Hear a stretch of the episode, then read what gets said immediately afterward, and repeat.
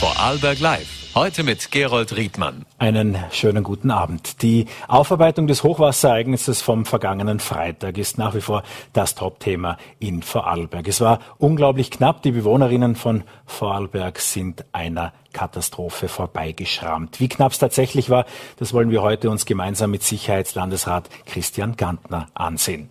Und dann haben wir ein Gespräch mit Finanzminister Magnus Brunner. Dort treffen sich die Finanzminister der deutschsprachigen Länder, also Luxemburg und Österreich, Liechtenstein, Deutschland und die Schweiz, alljährlich zu einem Treffen der Finanzminister. In diesem Jahr stand natürlich die Ukraine, die Teuerung die drohende Rezession. Im Mittelpunkt des Gesprächs am Bodensee, ein Gespräch mit Magnus Brunner sehen Sie also auch im Verlauf dieser Sendung. Zunächst allerdings zum Hochwasser und damit zum Starkregenereignis von vergangener Woche. Und ich freue mich sehr, dass Sicherheitslandesrat Christian Gantner bei uns heute hier ist. Einen schönen guten Abend. Einen guten Abend und vielen Dank für die Einladung. Die Bilder sind dramatisch, auch das, was zwischenzeitlich an Hubschrauberperspektiven verfügbar ist. Hinter uns sieht man eine Schrebergartensiedlung in Altach, mit der es ja was Besonderes auf sich hat. Das, die hätte ja nicht so überschwemmt sein müssen. Es war ja auch eine bewusste Entscheidung, diesen Bereich auch zu fluten. Wie kam es dazu?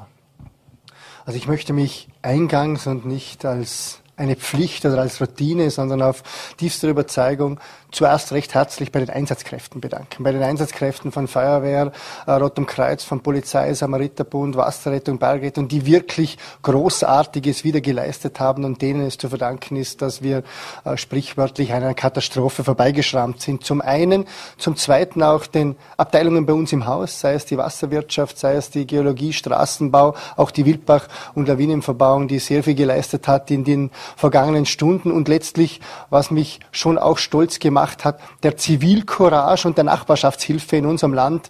Äh, sie hat einmal mehr gezeigt, dass im Vorarlberg äh, man zusammenhält, wenn es drauf und dran kommt. Zum vorigen Bild, ja, das ist äh, eine Schrebergartensiedlung in Altach, die Hochwassersituation bzw. Starkniederschläge äh, der vergangenen Tage haben auch gezeigt, dass gerade die Maßnahmen, die in den letzten Jahren gesetzt wurden, äh, auch Früchte getragen haben. Im aktuellen Bereich geht es darum, dass äh, ein Retentionsraum, die Retentionsschleusen im Bereich Hohenems Alltag geöffnet wurden, um dem Wasser entsprechend Raum zu bieten und damit verhindert werden konnte, dass Siedlungsraum in Hohenems bzw. Altach überflutet wird. Das ist eine ja nicht einfache Entscheidung für die Bürgermeister vor Ort, aber wir sehen, dass es hier die richtige Entscheidung war, diese Maßnahme zu treffen. Es konnte sehr viel Schaden verhindert werden. Wie knapp das auch in anderen Teilen des Rheintals vor sich ging, sieht man auch an weiteren Bildern, die uns vorliegen. Eines äh, ist auch aus Wolfurt zu sehen, wo man schon sieht, wie direkt in den Vorgärten äh, das Wasser, wie gefährlich nahe das auch und teilweise natürlich auch in Eintritt in den Keller äh, dann gekommen ist. Genau, wir hatten bei diesen Ereignissen mit Niederschlägen von 200 Liter pro Quadratmeter in 24 Stunden. Äh, das sind Bereiche, wie wir sie beispielsweise beim 2,5er Hochwasser auch schon hatten. Wir hatten aber Spitzen, wo wir innerhalb von drei Stunden 130 Liter hatten. Und das beispielsweise im Pfänderbereich, das sind Messwerte, wie wir sie seit der Aufzeichnung äh, bis jetzt noch nie hatten. Und das hat gerade in den Gemeinden, hier sehen wir Wolfurt, aber auch auch in Kennelbach, in Schwarzach, in Dornbirn äh, durchaus zu großen Überflutungen geführt. Es hat aber auch gezeigt, und man sieht das auch an Häusern hier auf diesem Bild, dass man auch sehr viel im eigenen Objektschutz machen kann. Also mit sehr einfachen Dingen wie beispielsweise das Haus, äh, wo wir hier in der Mitte sehen, das äh, leicht vom Gelände angehoben ist, äh, mit Lichtschächten, die beispielsweise 10 bis 20 Zentimeter herausgezogen sind, mit ein paar Sandsäcken, die man zu Hause hat für den Fall der Fälle, kann jeder Einzelne einerseits für sein Gebäude viel machen und es kann, und das ist durchaus auch wichtig, die Einsatzkräfte entlastet werden. Die äh, Feuerwehren sind dann nicht gebunden, um beispielsweise irgendwelche äh, Keller abzupumpen, sondern können sich um Menschen, die vielleicht in Gefahr sind, kümmern. Wenn Sie das gerade sagen, kurz eingeschoben, das hat so mit dem Gesamtereignis wenig zu tun, aber dieser Survival-Trip-Schwimmer, ich meine, Pumpeinsätze abgebrochen, weil ein Großeinsatz rund um den Rhein nach einem Schwimmer, der da freiwillig reingehüpft ist, um sich zu beweisen und nach Locher zu. Was fällt Ihnen dazu ein? Also solche äh, Dinge regen mich auf. Da werde ich zornig, äh, weil da einerseits nicht nur die Person selber sich in Gefahr bringt, man muss sich vorstellen, bei solchen Abflüssen zu schwimmen, das ist hier nicht ganz lustig, das Wasser ist kalt, äh, das sind große Entfernungen, aber vor allem halten wir einerseits Retter ab, die vielleicht in dieser Zeit andere Menschen äh, retten sollten, anderen Menschen zur Hilfe kommen. Und vor allem wir bringen die Retter selber in Gefahr. Das sollte nicht sein. Äh, und wir hatten auch äh, Erlebnisse, äh, wo wir das Gefühl hatten, dass dieses Hochwasser irgendwo zu einem Event ausgeartet ist, äh, dass Leute von ja, weit hergekommen sind, um jetzt Hochwasser zu schauen, dass Familien mit ihren Kindern äh, an den Bächen gestanden sind. Und da einfach noch einmal der eindringliche Appell in so einer Situation, wenn es irgendwie möglich ist, bitte auch zu Hause zu bleiben, bitte auch auf Autofahrten, die nicht unbedingt notwendig sind, zu verzichten, weil wir haben es auch hier gesehen, dass einfach Verkehrswege, die überlastet sind, einerseits es verhindern, dass die Einsatzkräfte beispielsweise zum Feuerwehrhaus kommen und auch, dass die Feuerwehr nachher ausfahren kann. Ein Bild von der Autobahnauffahrt Dornbirn Nord zeigt ganz eindrücklich, dass auch Autos, auch Lkw vom Hochwasser überrascht wurden, auch stecken geblieben sind. Es gibt auch Bilder äh, von Landesstraßen, wo in Unterführungen noch eingefahren wurde oder die Menschen überrascht wurden, jedenfalls die Tiefe unterschätzt haben. Wie knapp war es denn, dass auch tatsächlich, es heißt im Amtsdeutsch dann immer Personenschaden, aber man muss feststellen, glücklicherweise ist keiner Person, keinem Menschen irgendwas passiert, äh, gröberer Natur, es gibt keine äh, Verluste zu beklagen. Wie knapp war das?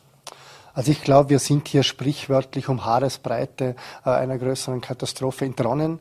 Äh, es gibt, äh, wie beispielsweise hier auf der Autobahn, es gibt auch andere Schilderungen äh, von Personen, die gerade noch knapp irgendwo aus einem Fahrzeug herausgekommen sind.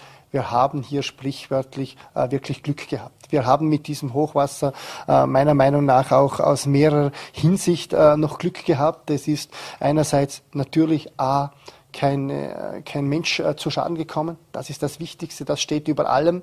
Es war aber, glaube ich, auch die Entwicklung dieser Regenfälle äh, durchaus äh, eine, wenn man das in so einer Situation sagen kann, äh, positive. Wir Analysieren ja, wir das in einzelnen Punkten. Das eine ist vor allem für Lustenau beispielsweise ganz wichtig, wo ja auch Hochwasser-Thematik nicht mehr da sind. Der Rhein war leer. Also über den Alpenrhein ist nichts dahergekommen und damit waren da Abflusskapazitäten verfügbar. Auch dass es ein bisschen angenässt hat in den Tagen zuvor, was den Untergrund betrifft, das spielt ja auch eine Rolle. Genau, das sind äh, genau solche Faktoren. Äh, unser größtes Schadenpotenzial eigentlich hat der Rhein der Alpenrhein als wirklich ja auch Wildbach, wenn man es oft nicht glauben mag. Und hier war der Vorteil, dass äh, das Wetter hier aus Süddeutschland und nicht aus der Schweiz kam. Äh, wenn die Niederschläge beispielsweise von der Schweiz kommen und in der Schweiz schon niedergegangen wären, dann hätten wir mit dem Rhein Probleme gehabt. Das ist das Erste.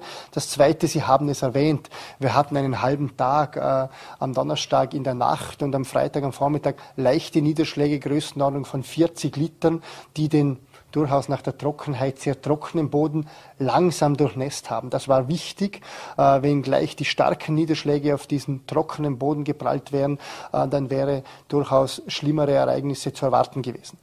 Zum vierten äh, ist es durchaus äh, auch äh, von Vorteil, äh, dass dieser Starkniederschlag sich nicht irgendwo in den Talschaften entladen hat. Wenn sich der beispielsweise im Brengzer Wald, wir hatten auch Modelle, dass er stark in den Brengzer Wald zieht oder im Arlberggebiet, im Großwalsertal, im Montafon, wo wir sehr viel Wildbäche haben, dann hätten wir viel stärkere Vermurungen gehabt. Äh, das war sicher auch nicht vom Nachteil. Und zum fünften ist es sicher auch vom Vorteil gewesen, zwei Fünfer Hochwasser war landesweit die ganze Fläche betroffen. Hier haben wir äh, ein konzentriertes Ereignis im Rheintal gehabt und wir haben deshalb Einsatzkräfte aus den Regionen und Talschaften abziehen können, um hier noch zu unterstützen. Das war sicher zudem ein Vorteil. Das Hochwasserereignis aus dem Jahr 2005, das übrigens heute ja äh, zum 17. Mal zwischenzeitlich jährt. Seit damals sind auch viele Maßnahmen getroffen worden. Diese Rückhaltebecken gehören dazu. Genau, also es hat sich auch bewährt, dass seit 2005 äh, in den, Sie haben es gesagt, vergangenen 17 Jahren 500 Millionen Euro in Vorarlberg in den Hochwasserschutz investiert wurden. Und sehr viele äh, dieser Maßnahmen haben sich bewährt. Eines bereits angesprochen, das Retentionsbecken in Altach-Hohenems. Ein sehr großer Erfolg wurde auch erzielt äh, an der Dornbirn Aach. Die Dornbirner Aach hatte am Freitag ein HQ 100. Sprich, die Dornbirner Aach hatte ein 100-jähriges Hochwasser. Wenn das im Jahr 2005 passiert wäre, dann hätten wir eine Katastrophe gehabt. Und hier wurden gerade in den vergangenen Jahren äh, sehr viele Maßnahmen äh, auch getroffen. Wir haben am Garbengraben ein Retentionsbecken gebaut. Wir haben äh, im Bereich der Sägerbrücke den Abflussquerschnitt erhöht. Es gibt beispielsweise beim Fischbach einen sehr kostenspieligen Entlastungsstollen das waren die Maßnahmen, äh, die Dornbirn sicher geschützt haben und hier wichtige Investitionen in den vergangenen Jahren einerseits natürlich durch das Land, aber vor allem auch Investitionen der Gemeinden und des Bundes. Und da sind wir sehr froh. In den vergangenen Tagen war es ja auch interessant zu beobachten, wie die Einschätzung aufgrund der Warnsituation war. Die Feuerwehren sagen, äh, auch gestern in Vorarlberg heute hat das der Kommandant Österle äh, bei den Kollegen vom ORF gesagt, wir wurden als Feuerwehr verständigt, wir wussten, da kommt was. Es waren ja auch Wetterwarnungen abgedruckt, auch in den VN waren auch schon zwei Tage vorher der Hinweis, es wird mit mehr Regen als üblich erwartet. Anfangs, das hat ja auch dann die Landeswarnzentrale gesagt, waren eben mit 100 Milliliter, 100 Liter pro Quadratmeter zu rechnen. Das wurde dann auch nach oben revidiert. Finden Sie, dass die Warnung gut gelaufen ist? Also ich bin durchaus ein sehr selbstkritischer Mensch und ich äh, nütze solche Situationen, dass wir diese Vorgänge auch immer wieder evaluieren. Äh, unsere Informationen äh, kommen von der ZAMG, von der Zentralanstalt für Meteorologie und Geologie. Hier hatten wir am Donnerstag um 10.04 Uhr äh, eine erste Wetterwarnung. Diese Wetterwarnung äh, ist von Größenordnungen, wie sie dann auch am selben Tag, äh, sprich um 14, um 14.43 Uhr auch auf unserer Warn-Homepage, auch auf Social Media bekannt gegeben wurden, ausgegangen. Wir haben am selben Abend um 17.25 Uhr auch über unser Unwetter-Warn-SMS die Behörden, die Feuerwehren äh, entsprechend sensibilisiert. Es wurden dann auch Abklärungen mit anderen Wetterdiensten geführt. Das ist durchaus äh, ein üblicher Vorgang. Äh, und letztlich am Freitag nachher äh, noch einmal ein Update dieser Warnungen äh, gemacht, wo neue Wettermodelle hier waren um 9.08 Uhr, wo auch die Niederschläge von 100 auf 150 und lokal auch über 150 äh, angegeben wurden.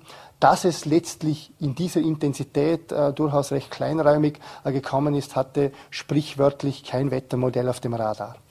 Die Situation am Freitagnachmittag war ja auch die aufgrund der gesperrten Verkehrswege. Das war ein neuralgischer Punkt. Die Sperre des Pfändertunnels äh, gegebenenfalls auch. Auch äh, die Zugverbindungen fielen aus. Tausende, ich würde sagen Zehntausende Vorarlberger, wobei diese Zahlen sind geschätzt, das, das gebe ich zu, äh, haben sich auf dem Nachhauseweg am Freitagnachmittag in stundenlangen Heimfahrten für Wege gefunden, die normalerweise zwölf oder dreizehn Minuten dauern. Uns wurde ein Wert von drei Stunden überliefert von Bregenz äh, ins Oberland. Jetzt, ähm, wie kommt es dazu, dass diese Menschen trotzdem so überwacht sind? Eines der Mittel, die das hier eindämmen soll, ist dieses SMS-Warnsystem, über das wir an dieser Stelle auch vor einem halben Jahr, vor einem Dreivierteljahr schon gesprochen haben, das eigentlich auch schon eine EU-Richtlinie ist, nur Österreich jetzt bisher nicht umgesetzt. Da sind wir jetzt ein Stück weiter. Also gerade unsere Landeswarnzentrale äh, hat immer gepocht, dass wir äh, diese Warnmöglichkeit auch brauchen. Beispielsweise äh, schon in der Covid-Situation, wo wir gesagt haben, es wäre sinnvoll, hier äh, über SMS, über die Mobiltelefone äh, auch zu warnen. Äh, seitens des Bundes ist jetzt diese Gesetzesänderung in Begutachtung. Das ist immer ein vierwöchigen Begutachtungsprozess. Wir sind Gewehr bei Fuß, sobald die äh, rechtlichen Möglichkeiten da sind, dass wir das technisch im Land auch sehr schnell umsetzen können. Das Ergebnis soll dann, also gut, die rechtlichen Voraussetzungen, die Bundesregierung muss diese EU-Richtlinie umsetzen. Das ist Österreich säumig. Das wird wahrscheinlich in den nächsten Monaten zu machen sein. Und ab 2023 soll das Ergebnis dann sein. Manch einer kennt das aus dem Amerika-Urlaub oder aus anderen Ländern in Europa, dass eben dann auf dem Handy eine sogenannte Cell-Broadcast-Meldung erscheint. Achtung, Hochwasser in den USA wird auch Verbrechersuche damit betrieben, also es sind ja mehrere Dinge da möglich. Aber alle Handys sollen unabhängig von SMS und so weiter äh, eine Warnmeldung angezeigt bekommen, es droht Gefahr in diesem Bereich. Genau, und der große Vorteil ist hier, dass man es auch kleinräumig machen kann. Also das, es kann jeder äh, sprichwörtlich einzelne äh, Sendemasten angespielt werden. Hier kann man auch auf lokale Gefahren hinweisen. Äh, wir machen es jetzt äh, natürlich über entsprechende Warn-SMS an unsere Gemeinden, Behörden, Einsatzorganisationen. Das geschieht bereits. Es gibt die Warn-Homepage, es gibt die Social Medias, aber das lässt nur ein flächiges Streuen zu.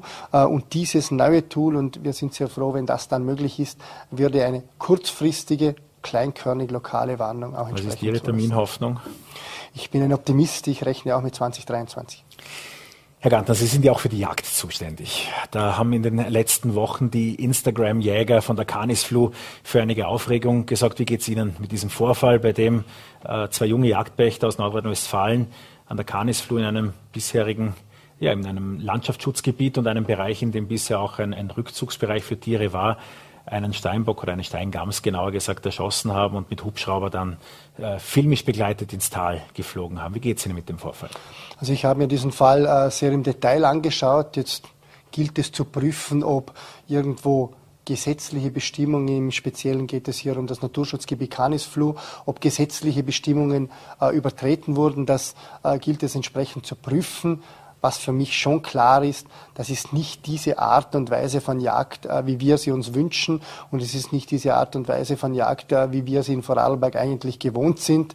Hier stand äh, die Inszenierung im Vordergrund, hier stand im Vordergrund einen coolen, einen actionreichen Film zu machen und das sollte nicht sein. Die Prüfung der Jagdfähigkeit äh, der entsprechenden Pächter? Ist das durch die BH gegebenenfalls noch zu verstärken?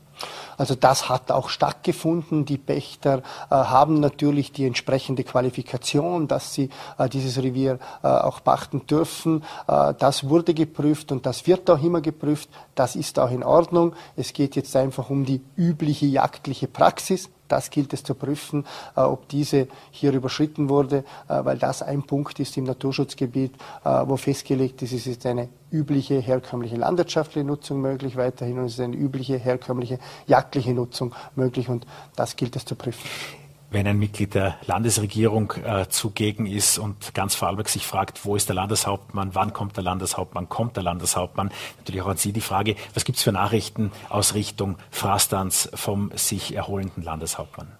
Äh, ich hatte gerade kürzlich Kontakt persönlich mit dem Landeshauptmann. Es war ein äh, sehr positives Telefongespräch und ich bin zuversichtlich, dass der Herr Landeshauptmann auch wieder zurückkehren wird. Welche Zeitfolgen können Sie da in Aussicht stellen?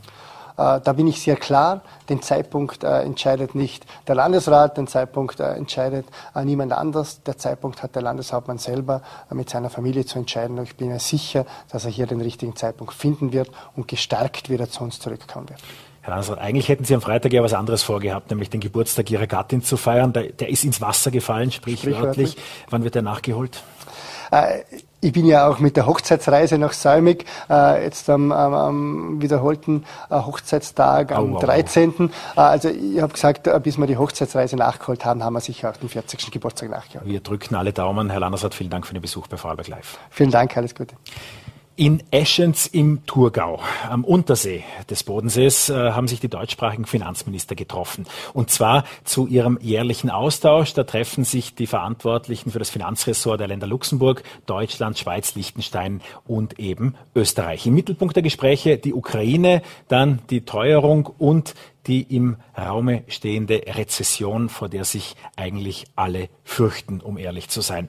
Äh, der Leiter des VN Wirtschaftsressorts, Andreas Scarlett, hat mit dem österreichischen Finanzminister Magnus Brunner gesprochen. Das Interview haben wir aus Termingründen vor der Sendung aufgezeichnet. Herr Brunner, das Treffen der Finanzminister der deutschsprachigen Länder in Eschenz ist gerade zu Ende gegangen. Die Themen haben diesmal eine besondere Brisanz. Inflation, Rezessionsgefahr, wirtschaftliche und finanzielle Auswirkungen des Ukraine-Kriegs. Bei der Bekämpfung der multiplen Krise gibt es durchaus verschiedene Ansätze und Voraussetzungen. Konnten Sie aus den Erfahrungen in den anderen Ländern Erkenntnisse mitnehmen, die in Österreich umgesetzt werden können? Ja, auf jeden Fall. Also wir stimmen uns ja immer wieder ab äh, auf dieser Ebene, aber diese deutschsprachigen Finanzministertreffen äh, ist sicher äh, einmalig und einzigartig. Und ja, äh, wir haben die unterschiedlichen Maßnahmen, die die äh, Auswirkungen auch der Inflation, der Teuerung diskutiert. Ähm, wir haben insbesondere natürlich die österreichischen Maßnahmen auch präsentiert, uns abgestimmt. Und dort ist insbesondere, sind die strukturellen Maßnahmen, die wir gesetzt haben, mit beispielsweise der Abschaffung der kalten Progression ähm, auf großes Interesse gestoßen. Deutschland macht es ja jetzt auch. Ähm, und hier haben wir uns über die Details äh, auch unterhalten und abgestimmt. Die wirtschaftliche Lage insgesamt äh, war natürlich das Thema äh, und auch der Kampf gegen die Teuerung. Wie kann man der Bevölkerung zielgerichtet helfen, rasch helfen? Und natürlich haben wir als ähm, Länder hier unterschiedliche Zugänge. Die Schweizer und Liechtensteiner beispielsweise ähm, haben überhaupt keine Unterstützungsmaßnahmen für die Bevölkerung, weil natürlich auch die Inflation niedriger ist. Wir sind da eher mit Deutschland und Luxemburg in einem Boot und haben uns über diese Maßnahmen ausgetauscht. Österreich liegt bei den Hilfsmaßnahmen für Bevölkerung und Wirtschaft ja deutlich vor den anderen Ländern. Sehen Sie diesen Weg bestätigt nach dem Treffen heute? Auf jeden Fall. Wir haben ähm, mit äh, diesen Paketen, die wir bisher auf den Weg gebracht haben, äh, im Jänner und März waren es 4 Milliarden Euro, jetzt sind es 28 Milliarden Euro. Äh, wir haben mit diesen Paketen rasch geholfen. Ähm, wir haben intensiv geholfen, sind da sicher von der Größenordnung über den anderen Ländern, über den anderen deutschsprachigen Ländern auch.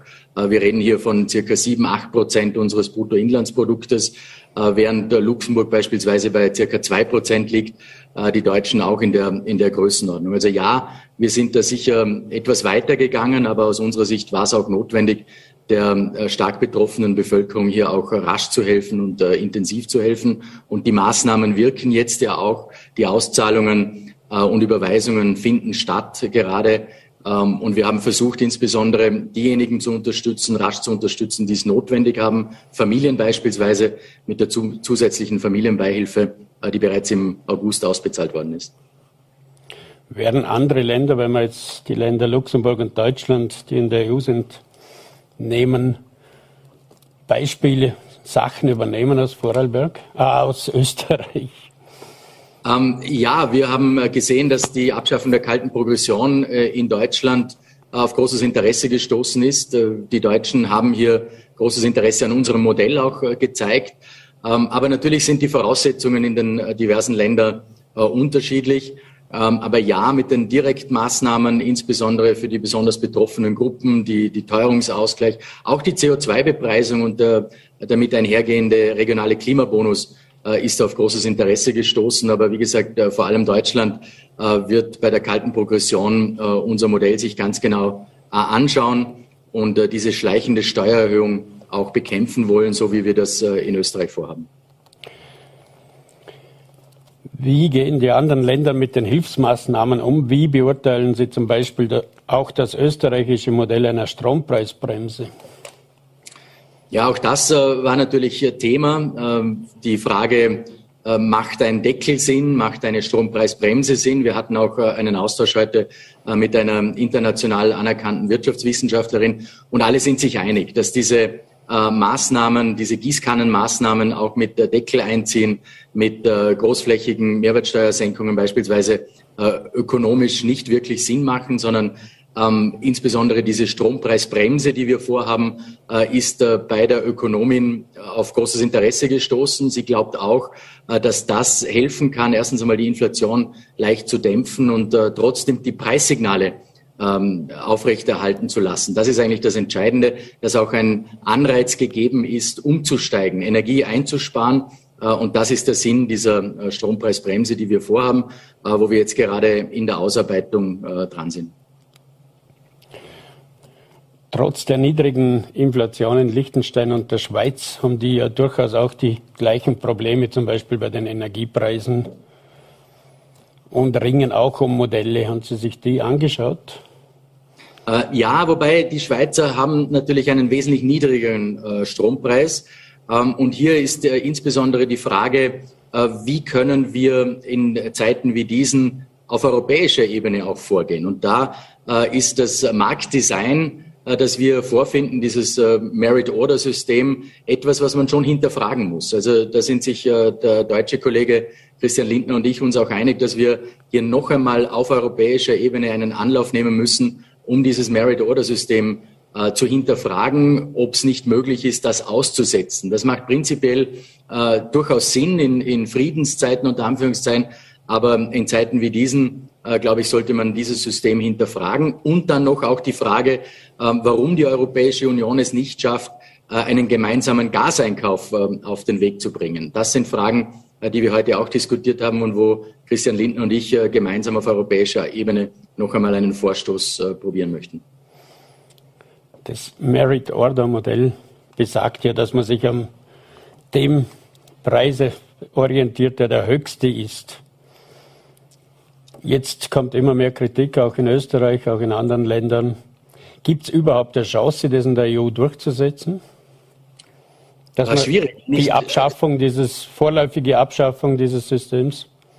Es wäre wünschenswert. Es wäre wünschenswert, weil es in Zeiten wie diesen einfach keinen Sinn macht, ähm, eben das teuerste Kraftwerk, das ist momentan das Gaskraftwerk, äh, den Preis bestimmen zu lassen. Und äh, wir haben leider die Situation, dass hier auf europäischer Ebene nicht alle an einem Strang ziehen. Äh, Deutschland und Österreich ja, gemeinsam äh, mit einigen anderen Ländern, aber wir sind hier nicht einstimmig. Und äh, das ist das Problem. Wir werden es noch einmal versuchen, ähm, aber die Erfolgschancen, muss ich ganz ehrlich sagen, sind relativ gering. Nochmal zum Verständnis, auch für un unsere Zuseher. Kann das ein Land alleine nicht einfach abschaffen, zumindest vorübergehend? Österreich hätte ja genug Wasserkraft. Ähm, nein, das geht leider nicht. Das ist ein europäisches äh, Marktdesign ähm, und wir leben in einem europäischen äh, Strommarkt auch. Äh, wir sind gerade in Österreich mitten in Europa äh, mit Nachbarländern von äh, Deutschland über Slowenien, Ungarn, äh, Tschechien, Slowakei, ähm, Italien auch und das ist prinzipiell leider nicht möglich. Da muss es europäische Lösungen geben. Ähm, das ist das Einzige, was dann wirklich wirkt. Wir können dagegenhalten, indem wir die Preissteigerungen abfedern. Äh, das tun wir ganz intensiv und äh, werden den nächsten, den nächsten Teil eben machen mit dieser Strompreisbremse, die wir äh, hoffentlich im September noch umsetzen können. Ein anderes Thema war die Umsetzung der OECD-Steuerregeln für die international tätigen Unternehmen. Konnten sich die Finanzminister dazu eine gemeinsame Meinung bilden oder ein gemeinsames Vorgehen? Äh, ja, das war äh, ein wichtiges Thema und wir haben uns äh, hier bei diesem deutschsprachigen Finanzministertreffen auch darauf geeinigt, dass wir diese internationale Besteuerung unterstützen. Österreich ist ja da Vorreiter. Wir sind in den Arbeitsgruppen auch sehr stark vertreten, auch mit unserem Wissen, das wir aus der Vergangenheit haben. Wir sind ja zum Teil schon einen Schritt weitergegangen wie andere Länder. Ähm, und ja, das soll jetzt international umgesetzt werden ähm, auf OECD-Ebene in Europa haben wir noch äh, ein, zwei Staaten, die skeptisch sind. Uh, Ungarn beispielsweise uh, wehrt sich noch dagegen, aber da bin ich zuversichtlich, dass wir eine Lösung uh, bekommen werden. Was anderes ist es auf internationaler Ebene, was die USA betrifft beispielsweise. Hier muss man wahrscheinlich die nächsten Wahlen noch abwarten, wie die ausgehen, die sogenannten Midterms, die anstehen, um dann zu sehen, ob es ähm, auch weltweit möglich ist, eine solche Mindestbesteuerung umzusetzen. Das wäre aus unserer Sicht jetzt äh, der deutschsprachigen Finanzminister auf jeden Fall ein Akt der Fairness auch, äh, die umzusetzen. Das ist wichtig und wir haben uns hier geeinigt, dass wir auf jeden Fall äh, gemeinsam diesen Weg gehen wollen und das auch auf europäischer und internationaler Ebene entsprechend umsetzen wollen. Zum Abschluss hätte ich noch eine Frage zu der aktuellen Diskussion in Österreich. Sind die Boykottmaßnahmen, die Österreich gegenüber oder Österreich und die EU gegenüber der Russland gesetzt haben. Richtig soll man die abschaffen, wie Politiker auch ihrer Partei in Österreich andiskutieren? Ja, ich glaube, dass es prinzipiell schon richtig ist, natürlich ähm, Russland zu isolieren, mit ähm, Embargo auch entsprechend äh, zu belasten, äh, gewisse Sanktionen umzusetzen. Man muss nur, und das haben wir immer gesagt, bei, jedem, äh, bei jeder dieser Sanktionen schon schauen, ob es uns selber als Europäische Union, als Österreich nicht mehr trifft, als den, den es treffen soll, äh, nämlich Russland und Putin mit seinem äh, Aggressionsregime. Und äh, darum haben wir uns ja auch äh, insbesondere beim Gasboykott sehr zurückgehalten, beziehungsweise haben auch uns dagegen ausgesprochen, eben weil wir eine starke Abhängigkeit noch vom russischen Gas haben. Ähm, und deswegen sind wir hier sehr zurückhaltend äh, beziehungsweise dagegen. Also man muss immer schauen, äh, was macht Sinn, was trifft uns mehr, wie denn es treffen soll. Ähm, aber prinzipiell, selbstverständlich machen Sanktionen Sinn, äh, weil man kann Putin nicht einfach so weiter agieren lassen, wie er jetzt agiert hat mit seinen Aggressionen. Und da sind von der, von der Welt insgesamt und von der Europäischen Union solche Maßnahmen äh, durchaus sinnvoll.